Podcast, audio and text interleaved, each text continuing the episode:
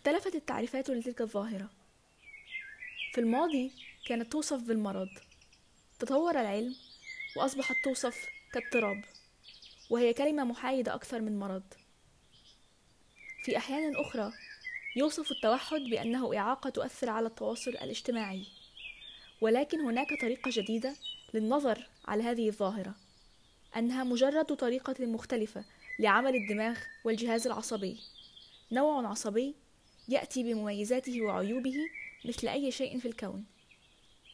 مع اختلاف التعريفات بقي شيء واحدا لم يختلف وهو التقليل والتحقير من شأن الأشخاص على طيف التوحد وهذا ما نهدف لتغييره.